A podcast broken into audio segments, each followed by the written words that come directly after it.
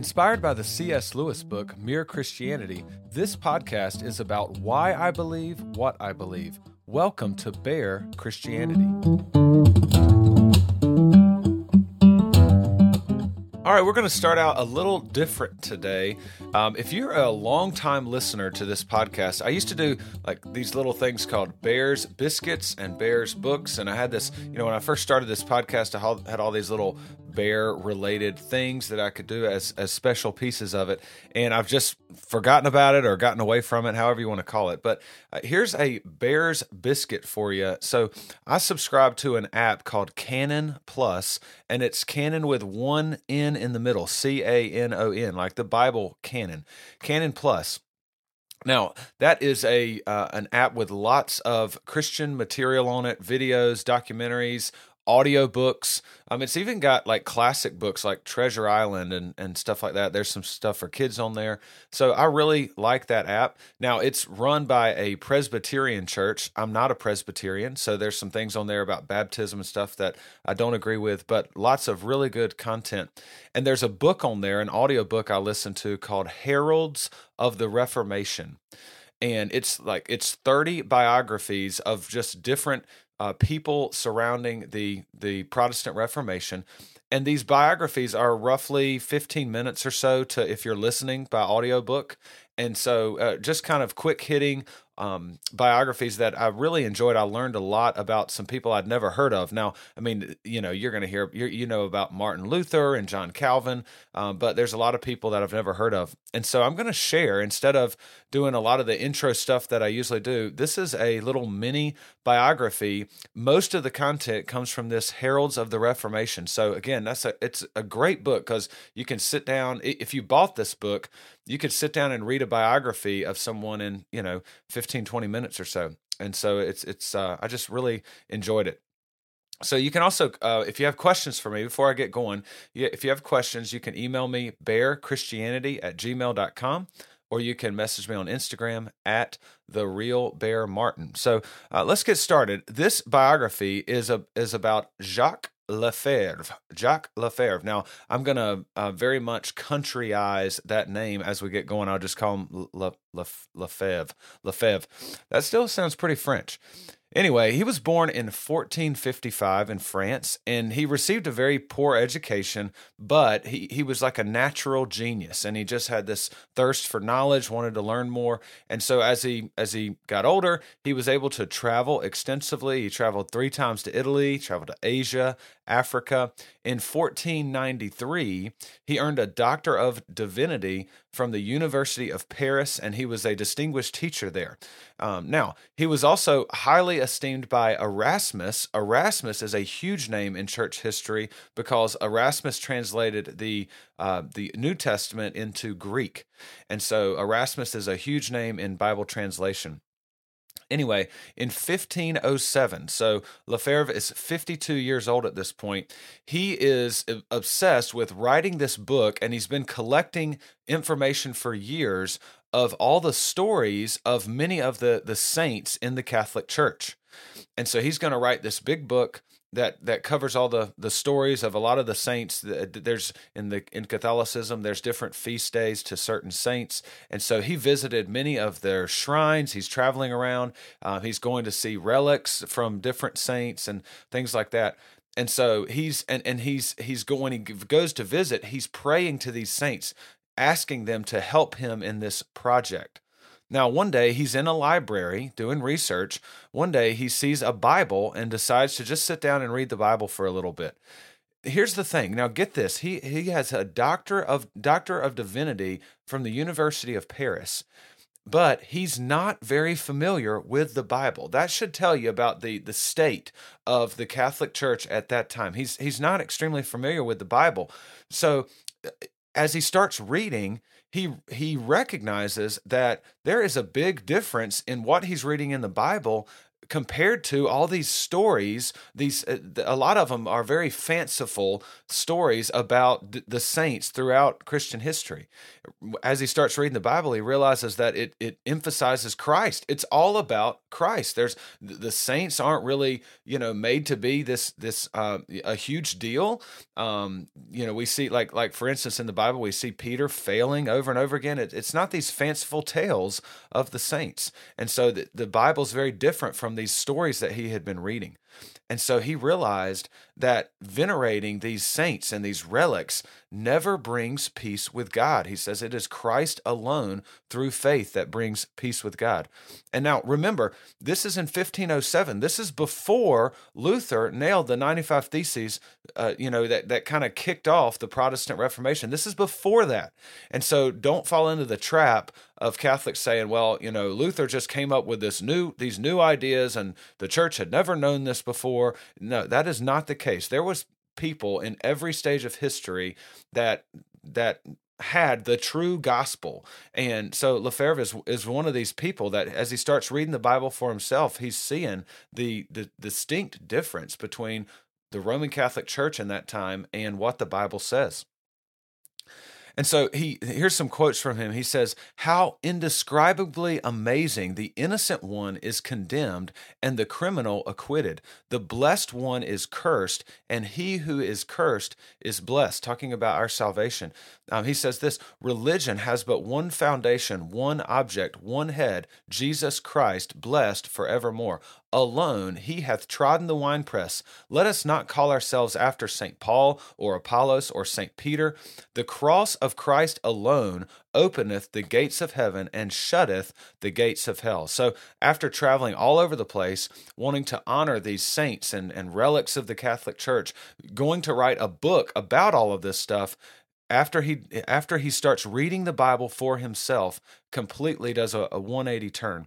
In 1512, he wrote a commentary on the letters of Paul in the Bible. In 1522, he translated into French the four Gospels, and then few, uh, and then the next year, eventually, the in uh, 1523, he had the whole New Testament translated into French, and this was you know spread throughout the country. By 1525, he had translated the Old Testament as well. So he's actually responsible for a popular uh, at at that time a very uh, very good tran- French translation of the Bible. And again, this is this is going out to people who had never read the Bible for themselves before. Now it's in their own language. Now, many of his students embraced his teaching. Uh, some did not, but but one student, Briconnet, which is a uh, he became a bishop of Meaux. Now that's M E A U X, Meaux. Um, Lefebvre gave him a New Testament, and and Briconnet said this: "Such is the sweetness of this divine food. The more we taste it, the more we long for it." So again, here's a bishop of the church. Lefebvre gives gives him a New Testament, and he's you know he says it is like sweet divine food to have the Word of God and, and read it for himself. Now in in Meaux, the commoners were given copies of the Bible to study themselves, and so the the whole city of Meaux sort of uh, transformed because of the the influence of Lefebvre on the bishop there. Now. Uh, persecution started to increase, um, eh, uh, you know, as as the Reformation's really kicking up. And so Lefebvre was kind of uh, forced out. Lefebvre fled to Strasbourg, Germany, and and lived there at, under an alias. And then eventually he was called back to France in a little bit more of a, a peaceful time. And another um, uh, person he had influenced was Marguerite, Queen of Navarre. Now, uh, Marguerite enjoyed his preaching and, and had read his his um, his writings and stuff, his commentaries, and so she wrote to the King of France and got permission for Lefebvre to come stay with her in Navarre. And so he's an old man at this time, but many refugees came to Navarre, most notably the young John Calvin. And so, as a young man, Calvin had been already greatly influenced by Lefebvre's writings, and then got to meet him in person there in Navarre. So, um, so, and then the rest is history with John Calvin, of course. But Lefebvre died in 1536 at 81 years old. So that is just one of the 30 biographies that you get when you get this book, Heralds of the Reformation. Again, I loved it. I, every one of them was awesome, and a lot of these uh, characters, like I just mentioned, John Calvin and Lefebvre are, are, sort of tied together. It's really neat to see how these 30 people from different countries and stuff somehow were able to interact, and sometimes in prison, uh, you know, different things like that. Some of them were burned at the stake together um, after you know totally separate careers of of um, of sharing the gospel. So, great book. Anyway, today I'm going to talk about praying and venerating the saints and Mary, uh, relics in the church, icons, images, stuff like that. So it's going to be uh, very much a broad overview. And, and if you get the basic concept of my argument, then you'll understand why I believe what I believe. And that is that we should not be praying to saints or to Mary. We shouldn't be bowing before um, statues of, of these saints and, and things like that. Now, uh, as far as official Catholic Church teaching, um, you can you can look up the Catechism of the Catholic Church, starting in uh, section twenty one thirty, uh, and continuing down a, a few of those. It talks about you know basically Catholics are saying veneration is different than worship and it's okay to venerate these images and icons and stuff like that so if you have a picture of a saint uh, that you're honoring you can you can venerate them um, it, it, and then they say you know in the bible jesus had the bronze serpent and there's there's statues of of the cherubim for the ark of the covenant things like that. And so that that's kind of the the catholic defense of it's okay to have statues of angels and and different saints because we see that that stuff in the bible all right, so that's essentially what the Catechism is saying there. And then the Second Council of Nicaea, that's in AD 787. That's the big church council where they said it was okay to venerate saints and images. And, you know, like most of the church councils, they have these different creeds that they, um, or decrees that they publish. One of them says, anathema to those who do not salute the holy and venerable images. So it's almost like you're you're you're accursed, you're anathematized, you're excommunicated if you don't do these things, if you don't bow and and, and venerate um, and honor these these images. All right. Now, uh, just a few terms to define. Um, you, you got icons, images, statues. You know, we I probably don't need to explain those, but in the Catholic Church, if you walk into a Catholic church, it's going to look very different than a Protestant church, and you may see all these pictures on the wall of, of different saints, and people may go over there and and light a candle and be praying, you know, in front of that image, um, those types of things. So it, it's going to look different. And then relics, relics are like pieces of bone or um, hair, um, you know, wood from Jesus, or or the bone and hairs like from from different saints. So a church may say we have the femur bone of Saint Peter, you know, in our in our church or whatever, and you can come and you can you can pray to Saint Peter and you know near that relic and um, different things like that. It, it's it's tough for me to like I've listened to debates on this and heard Catholic videos and stuff. I just can't even get there with my mind of why it would be so important to travel such a long distance to pray before a bone, a supposed bone of Saint Peter or whatever. But some other relics, uh, very popular, would be wood that was supposedly uh, part of Jesus' cross, and so that that's all over the place. There's tons of churches that say that they have pieces of wood from Jesus' cross, um, a feather from uh, the angel Gabriel's wing, and then the the craziest one I have come across is Jesus's foreskin. All right. So Jesus is a Jewish boy, so he was circumcised. And so churches, Roman Catholic churches throughout history have claimed to have the the foreskin of Jesus. And obviously, this is part of the body of Jesus Christ. So this would be an extremely important relic if if it truly was the foreskin of Jesus. Um, now, obviously, I I doubt that it is. Anyway, at one time, 18 different churches claim to have Jesus' foreskin. Okay, that's how ridiculous this relic stuff gets. Um, eventually, they all disappeared except one. One remained, and that is in Calcutta, Italy. And so, in that town, every year on January 1st, which is the feast of the circumcision of our Lord, okay, that used to be an official Roman Catholic feast, um, that there's a parade, and they would have a parade in this in Calcutta, and and they would parade the foreskin of Jesus around the town, and it was a big celebration. All right, now this uh, has been a point of mockery by Protestants since the, the time of the Reformation because it's just ridiculous. You, it's it's we are two thousand years out, and you're saying that you have the foreskin of Jesus, and you're parading it around town. Now, I'm not saying that all Catholics are like all about this and think that it's real. Okay, in 1950, the Pope actually threatened excommunication just for talking about this foreskin of Jesus. That's how embarrassing it was getting for the Catholic Church. So the Pope is like, just stop it. Okay. Now, that did not stop the people in Calcutta, they kept the parades going. Um, now, in Vatican II, Vatican II Church Council, they eliminated the feast of the circumcision of our Lord. Try, again, trying to stop this parade and, and just the the charade of of all this mess.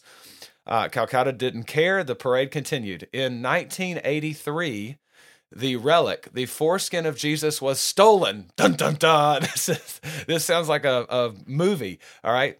The main suspect. Here's the main suspect. The Vatican. The okay. So we have conspiracy here, and the reason they're the main suspect is the Vatican uh, was thought to have coordinated with local priests to steal this relic so that the parade and, and all this all this mess would stop.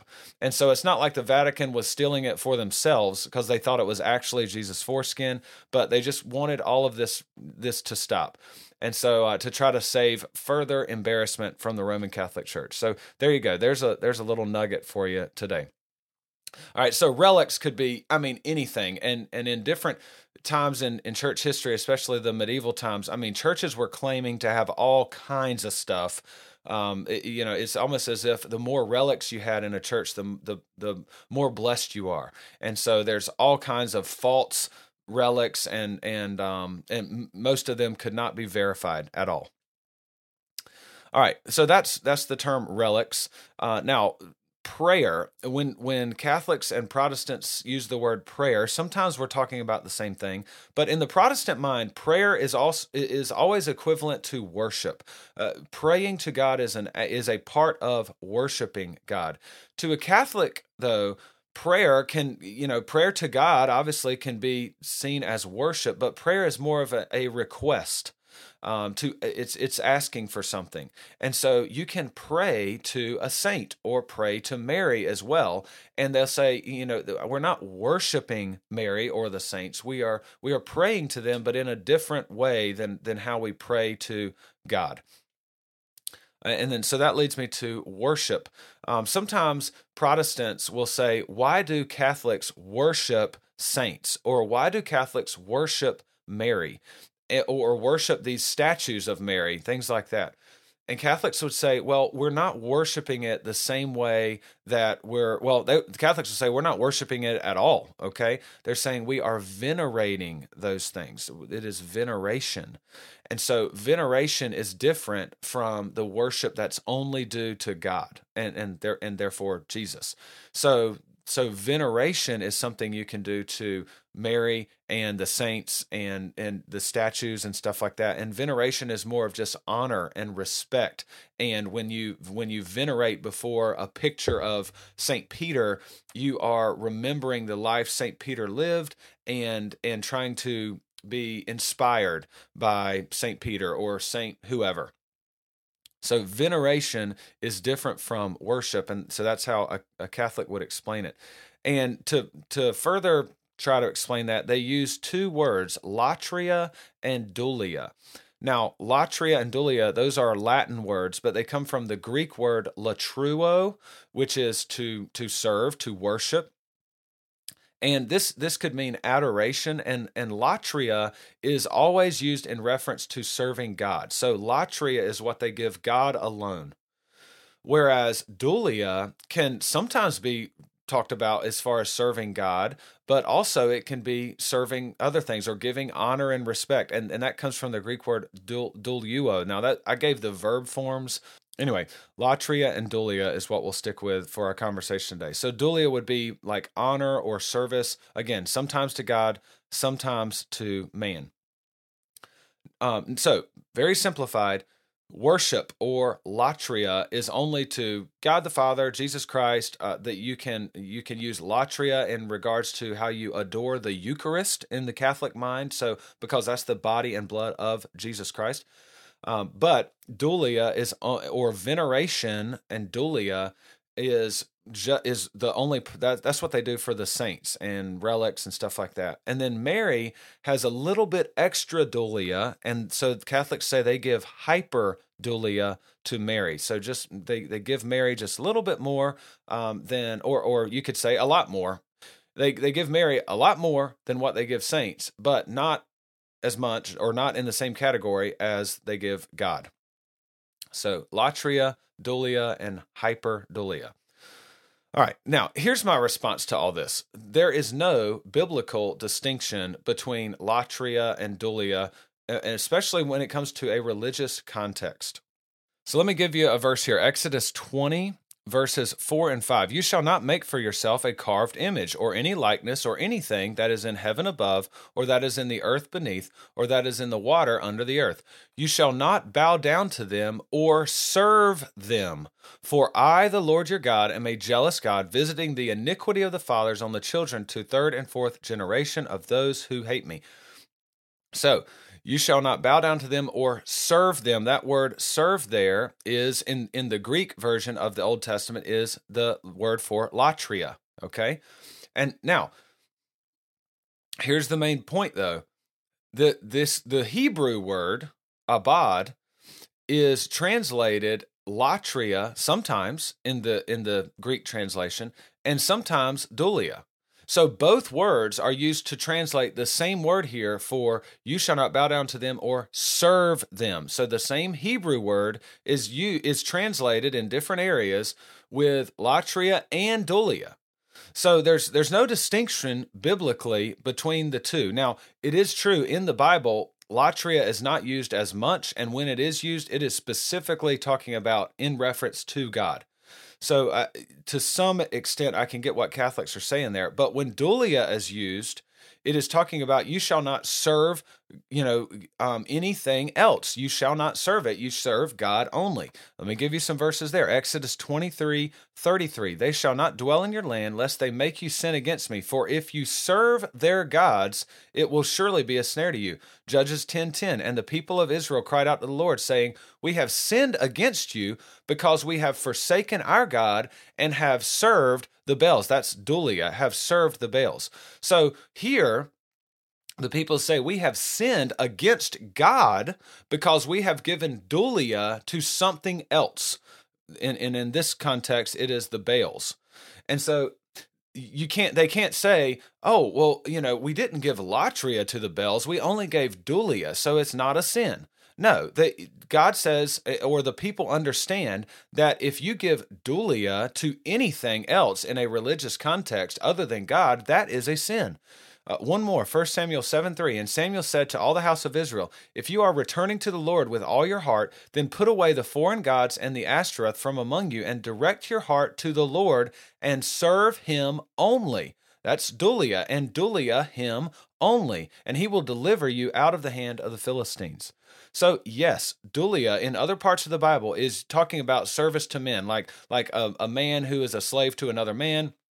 It's talking about the, the it's using the word dulia there, but in a religious context, you do not give dulia to anyone but God. There is not this distinction that Catholics try to make where you can you can serve um, these you know saints and and Mary and all of this stuff. Anytime dulia is used in a religious context, you better be giving that to God. So just think about that. You know, Catholics will try to separate it out, latria and dulia, and that's how they try to justify what they're doing uh, before statues and stuff like that. Just think about a Catholic in your mind. There's all these relics all over the place, candles lit. It's dark, you know, and and and they're in this church and they're and they're praying. They're bowing before a saint's statue. They're clutching rosary beads or, or maybe the crucifix. They've got that in their hands. The, again, candles lit.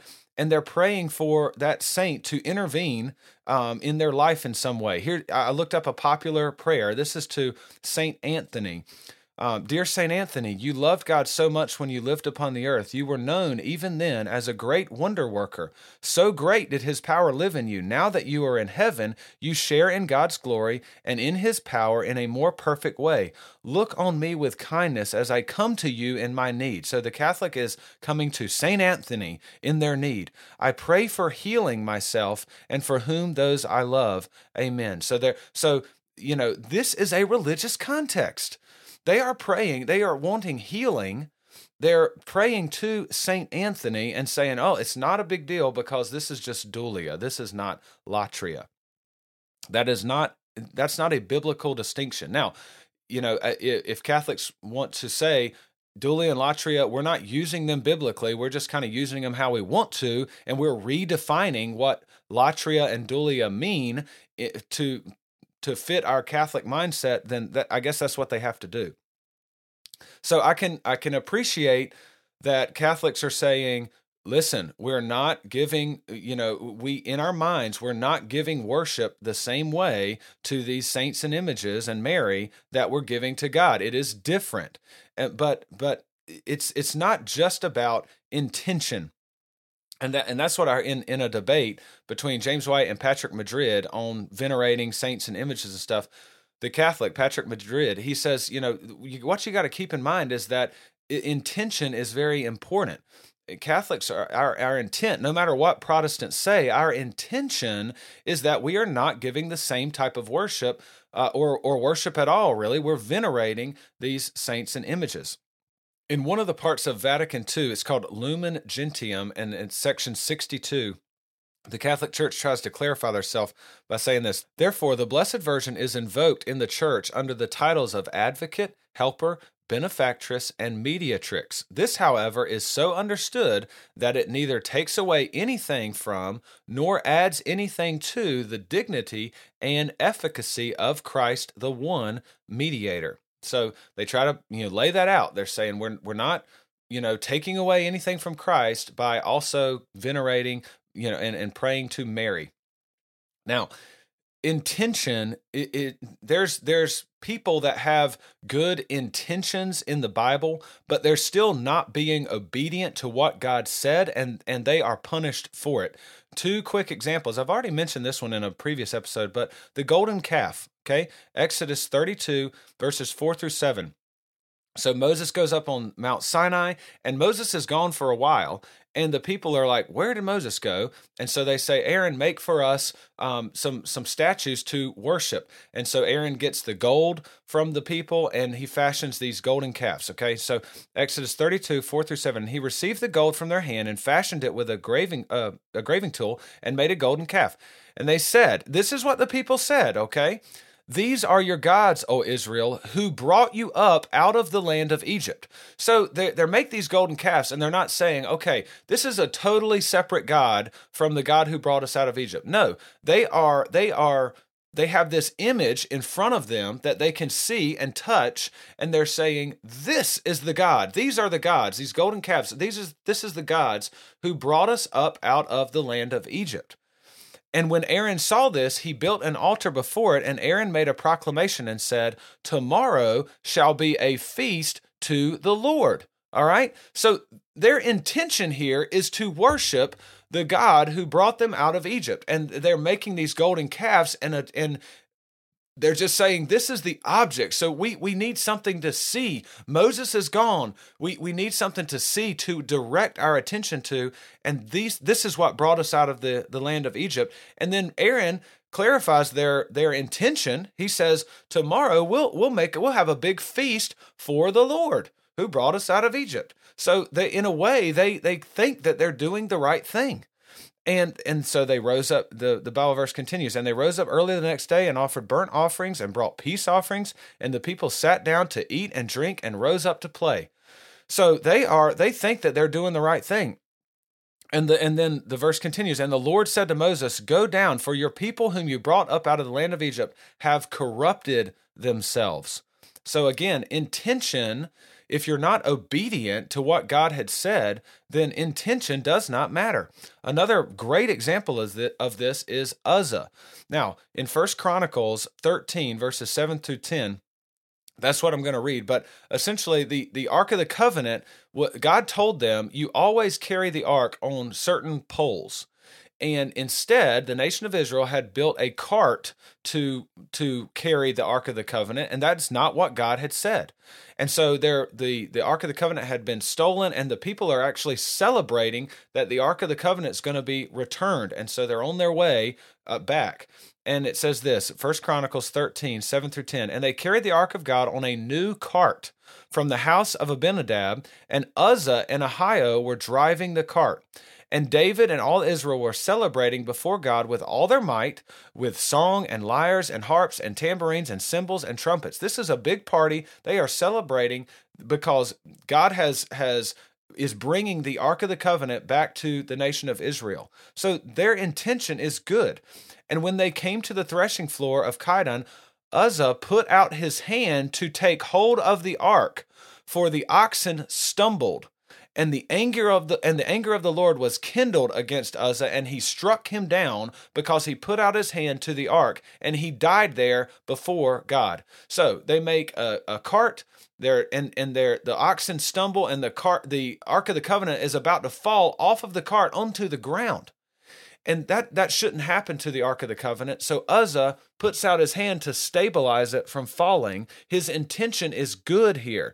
But he they were being disobedient. They shouldn't they should have never had the ark of the covenant on a cart in the first place. And you do and god told them do not touch the ark with your hands. And so so uzzah disobeyed. His intention was good but he disobeyed and he was struck dead.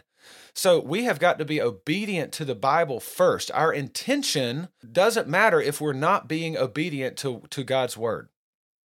So those are kind of my general thoughts on the on praying to like images and venerating work you know uh, venerating certain images and statues and things like that. Now i want to shift and and talk about prayer. Now uh, Catholics can they'll pray to all the saints, and you know the, the, every every Catholic has their own favorite saints to pray to. Um, if you're if you if you pray to Saint Anthony, or if you if you're trying to find something that's lost, you might pray to Saint Anthony. If you're trying to sell your house, you may pray to Saint Joseph. There's there's all kinds of uh, saints that kind of help you in certain ways. To me, it kind of reminds me of the pagan nations who had gods for all different things. You have a fertility god, and you have a a, a, a wealth god, and you know gods for all different things. It's kind of like you have saints for all these different parts of life that you can go to and get special prayer for them. Now, I know that's not what Catholics are intending once again, but but you can uh, you know I see the parallels there. So again, the, the Catholic point of view when it comes to praying to Mary and the saints is this. They say, of course, you can pray to Jesus personally, but why wouldn't you also pray to those that are closest to him? The people closest to Jesus have the greatest influence on him, like Jesus' mother, of course. Why wouldn't you pray to Mary? And and the saints, they're the, the most righteous and they're in heaven and, and they have the greatest influence to to speak to Jesus on your behalf. And so in, in Catholicism, the communion of saints is not only just for for believers here on earth, like you like in, in in Protestantism, you know, I ask people to pray for me all the time. Well, Catholics in in the Catholic mind, asking a, a saint in heaven to pray for them is equivalent to uh, you know asking a friend to pray for you.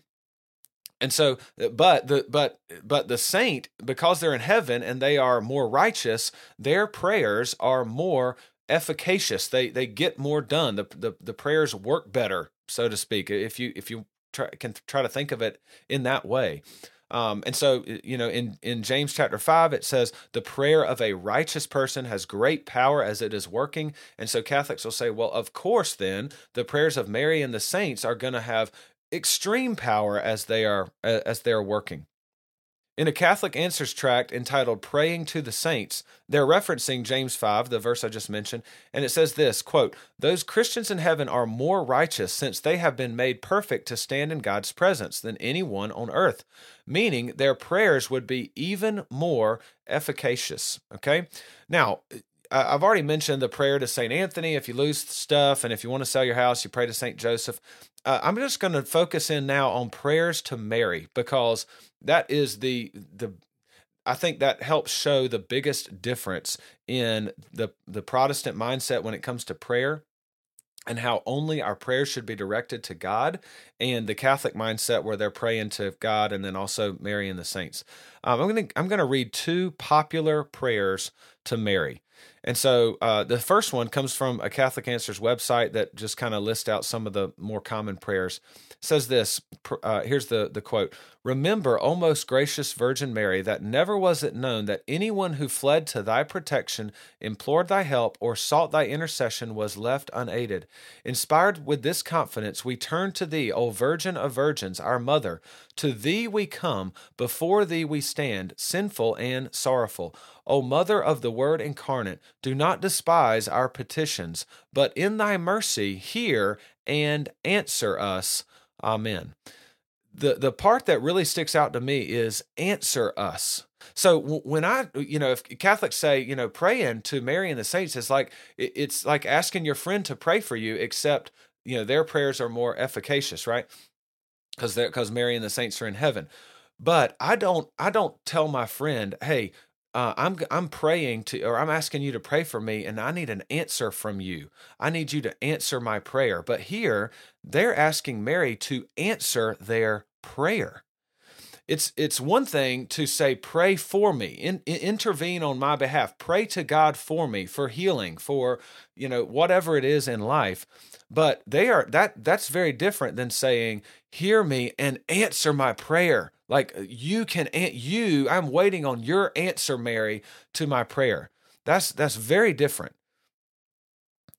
Uh, here's an here's another one. This this one is gonna this is gonna blow your mind. I, I could not believe it the first time I read uh, I read this prayer.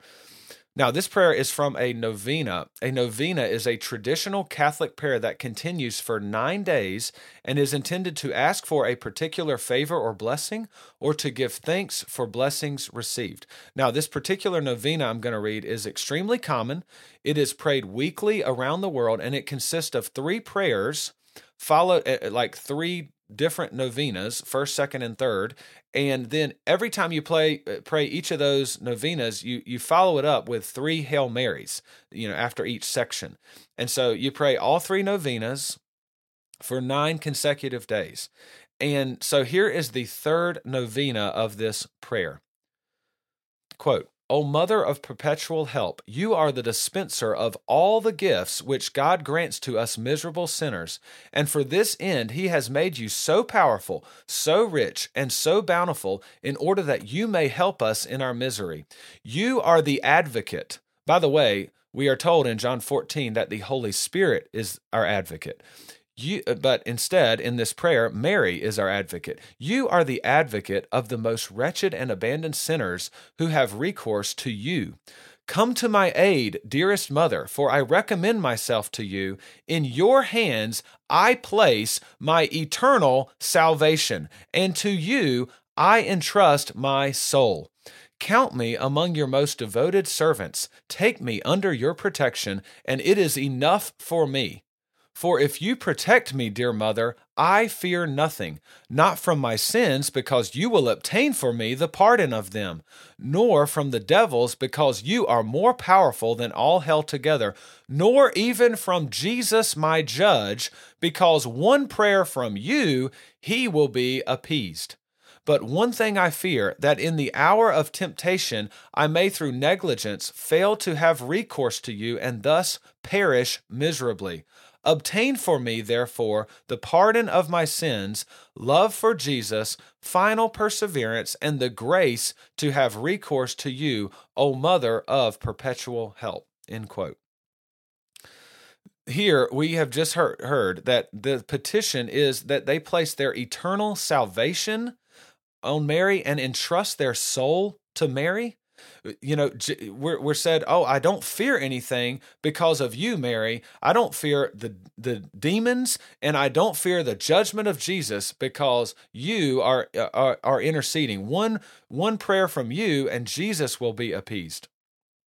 So jesus is portrayed as some unapproachable judge, just ready to have wrath on everybody. And the only way that he can be satisfied is if Mary, his mom, goes and asks him to have mercy on us on our behalf. That is not the Jesus of the Bible. So you know that's why we got to go to his mother. Uh, even Jesus can't say no to his mother, so you got to pray to her. It's it's just ridiculous in my mind, and it takes away from the the person and work of Jesus Christ. In an extremely popular pro Catholic book, it was written by Saint Alphonsus Liguori. Um, it's called "The Glories of Mary." and you can find a you know free PDF version of this if you want. There's there's several prayers to Mary in this book.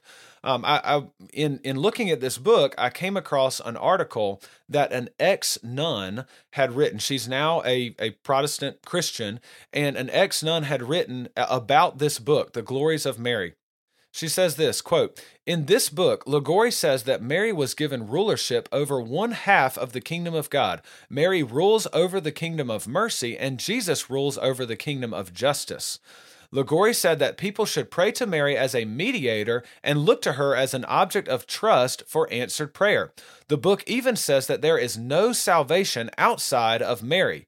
Some people suggest that these views are extreme and not representative of Catholic Church teaching. However, instead of silencing Liguori as a heretic, the Catholic Church canonized him as a saint and declared him to be a doctor of the Church which and then she explains what a doctor of the church is um, in parentheses a person whose teachings carry weight and authority Furthermore, his book is openly and officially promoted by the Catholic Church, and his teachings have influenced popes. So that's on the glories of Mary. By the way, this uh, "O Mother of Perpetual Help" prayer that I read earlier is is also included in that glories of Mary book.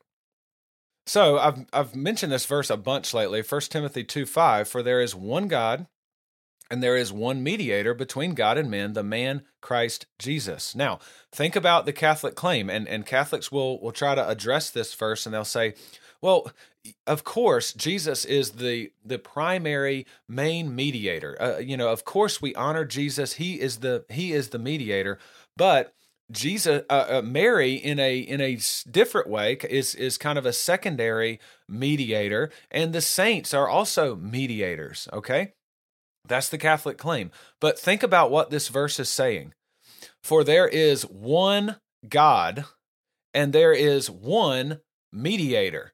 So if we're going to take mediator to mean well of course there's a primary mediator but then there's there can be other mediators as well then we've got to apply that to you know five words earlier. There is one god. Well there's there's of course the primary god but then there's all these other you know lesser gods secondary gods but they all serve the one primary god of course you know? No that is not what Paul is talking about here in this verse. There is one God. There is only one God, and in the same way, there is only one mediator between God and men, the man Christ Jesus. Now, in closing, let me just ask this question Why do we pray? Obviously it's important. Uh, just looking at the example jesus gave he was constantly going off and praying. And so we know prayer is important. The disciples say lord teach us to pray. And that's in, in matthew 6 uh, verses 5 through 15 we have jesus teaching on the lord's prayer. Let me just read one verse there it's Matthew 6 7. So before he gets into the Lord's Prayer, Jesus says, And when you are praying, do not use meaningless repetition as the Gentiles do, for they suppose that they will be heard for their many words. When I hear when I when I read that phrase meaningless repetition, think about how many Hail Marys and Our Fathers have been thrown up because you you go to the priest, you ask for confession. Okay, say 10 Hail Marys and 10 Our Fathers, and your sins are forgiven. Uh, Hail Mary, full of grace, our Father in heaven, hallowed be thy name. You know, I, am not saying that every Catholic does that, but it, it, there in in Catholicism there are several prayers that are just said just just for repetition's sake. That you just do this because that's what Catholics do, and and so eh, we've got to think about the words that we're praying. It's not about meaningless repetition and saying this prayer a certain amount of times in order to get some kind of benefit That is not why we pray. So when when the disciples say, "Teach us to pray," and and then Jesus kind of lays out an example to them. First, we must acknowledge the Lord is holy, our Father in, who is in heaven. Hallowed be your name. Your kingdom come, your will be done on earth as, as it is in heaven. So, next, after acknowledging, Lord, you are holy, it is all about you. You are set apart, you are distinct. Then we've got to align ourselves with His will. Your, your kingdom come, your will be done on earth as it is in heaven. So, very first, when we start praying, it is all about you, Lord. And then align, help me to align my heart, my will with your will. And, and, you know, we get this, uh, the greatest example is Jesus, not my will, but your will be done. Now, the next thing we do is ask for what we need. Give us this day our daily bread. And so we acknowledge that it is, again, it is all about the Lord. He is our source. He gives us what we need. And so we, in, in asking for our daily bread, we are acknowledging it is God who provides that for us. We, we then ask for forgiveness and forgive us our debts or our trespasses as we forgive those who have trespassed against us. Again, aligning our heart with God's heart, aligning our heart with God's will. God is forgiving, so we should be forgiving of others as God has also forgiven us. And then we ask God to deliver us from temptation and evil and deliver us and lead us not into temptation, but deliver us from evil. For and then uh, for yours is the kingdom, the power, the glory, forever and ever. Amen. And so it, prayer is about acknowledging who God is, acknowledging that He is holy, and then it is all it is about aligning our hearts with His, our will with His. So, uh, so prayer is not a a bargain um, between you and the Lord. Your prayer is always yes. There is petitioning. There there is asking for things in prayer, but it is always it is always followed up with not my will, but your will be done. So, uh, prayer is communication with God.